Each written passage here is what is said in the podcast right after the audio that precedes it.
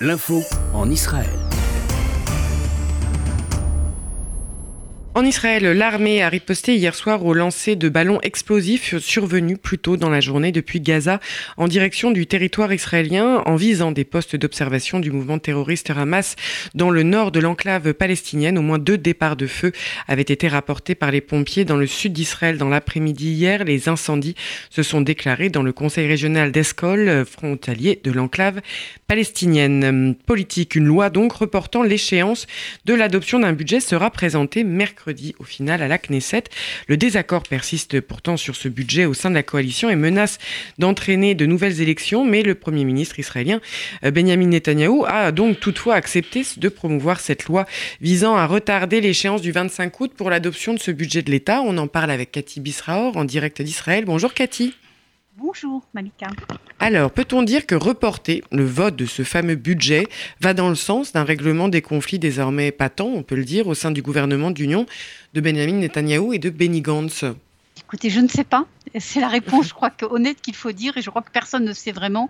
Je peux vous dire ce qu'on sait. On sait que cette histoire du budget, c'est, comme on dit en hébreu, du bullshit. C'est-à-dire que c'est véritablement un prétexte, que ça n'a strictement aucune importance véritablement sur le fond. C'est sûr que c'est important, mais ce n'est pas la raison véritablement du conflit. La question qu'il faut poser, c'est celle-ci. Est-ce que Benjamin Netanyahu veut ou non des élections Ou encore plus exactement, est-ce que Benjamin Netanyahu a intérêt ou n'a pas intérêt à des élections aujourd'hui C'est la question cruciale. Avec la réponse, Benjamin Netanyahu fait exactement ce qu'il a envie de faire. Alors, il y a quelques semaines, il avait fait apparemment une analyse qu'il fallait absolument aller en direction des élections. Il y a quelques heures, peut-être à la vue de sondages qui ne sont pas positifs pour le Likoud, il fait une autre lecture de la carte politique. Il dit, il se dit, il vaut mieux peut-être un petit peu attendre, un petit peu tempérer. Et c'est ce qui explique, si vous voulez, ces va-et-vient dans la politique euh, israélienne. Maintenant, encore une fois, il faut encore attendre quelques heures. Et la réponse, ça ne sera pas sur l'histoire du budget, parce que c'est un prétexte, comme je l'ai expliqué, ça sera en fin de compte la décision de Benjamin Netanyahu, est-ce qu'il veut ou non aller pour la quatrième fois en deux ans aux yeux. Donc à suivre dans, dans la tête de Benjamin Netanyahou. Par ailleurs, évidemment, dans l'actualité, l'aide d'urgence qui se met en place en direction du Liban. Israël avait proposé son aide. Des signes de solidarité se sont affichés d'ailleurs jusqu'au au fronton de la mairie de, Tel Aviv la semaine dernière. Est-ce qu'on peut parler de tournant dans l'opinion euh, israélienne vis-à-vis -vis du Liban en ce moment, Cathy? Écoutez, l'affaire libanaise, c'est une affaire très délicate parce que Israël n'a jamais rien eu véritablement contre le Liban. Il faut rappeler que euh, c'est un, il n'y a jamais eu de conflit entre Israël et le Liban. Le Liban en tant que tel, le conflit, ça a été essentiellement avec les éléments terroristes à l'intérieur du euh, Liban et également avec le, Hezbollah et surtout avec le Hezbollah ces dernières années. En Israël, il y a véritablement un débat. Je crois que le débat le plus intéressant s'est fait, vous avez certainement dû l'entendre, autour de sa fameuse, euh, le fameux bâtiment de la municipalité de Tel Aviv qui a été illuminé aux couleurs du drapeau libanais. Et là, on a bien vu la réponse un petit peu à la question que vous me posez. Où, vont les Israéliens? La grande majorité n'ont pas été d'accord avec ça. On dit que tout de même, il y a eu la guerre du Liban. Certes, c'est pas avec le peuple libanais, mais tout de même, la direction libanaise a eu une implication énorme dans les drames qu'a connus Israël.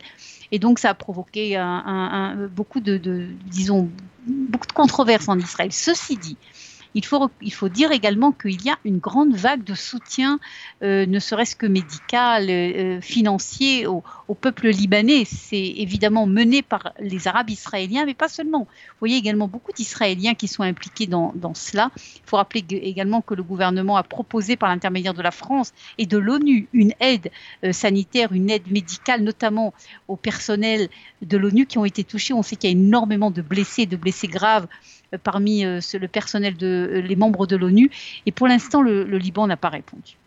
Très bien, donc euh, là aussi à suivre, une actualité évidemment complexe, mais sans parler d'ailleurs de celle du, coronavirus qui, qui, qui enjoint la population à, à, de nombreuses contraintes au quotidien en Israël. Mais Cathy, y a-t-il quand même quelque part le goût de l'été, le goût des vacances en Israël aujourd'hui?